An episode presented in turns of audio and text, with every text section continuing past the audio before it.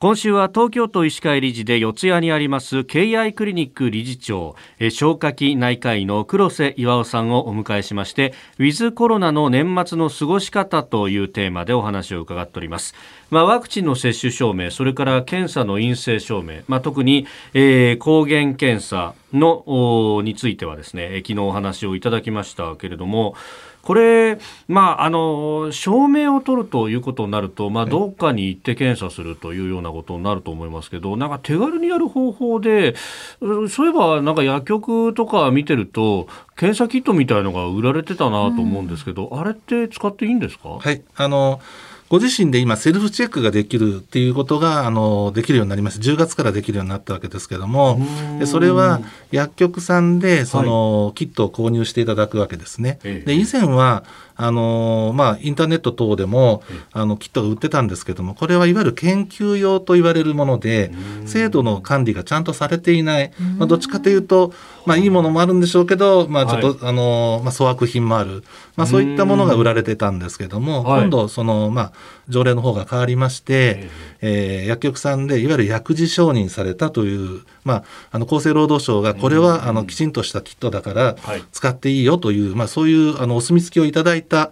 えー、キットが販売できるようになりました。でそれをあの、まあ、購入いただいて例えば、はい朝起きた時にちょっと体調悪いな。でも病院行くほどじゃないしどうしようかなっていう時に使っていただいたりとか、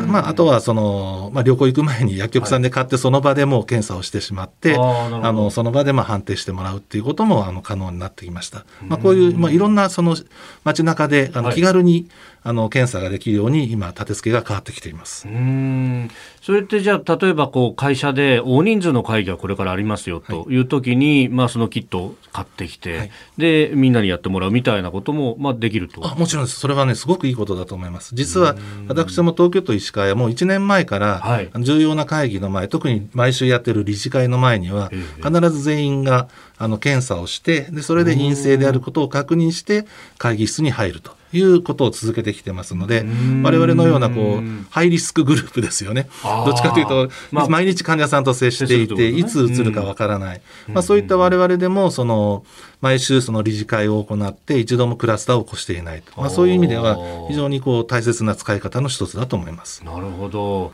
さあそして、まあ、抗原検査をやってみて、まあ、これね陽性だった場合っていうのはどう動いたらいいのかっていうのもこれ問題ですよね。はい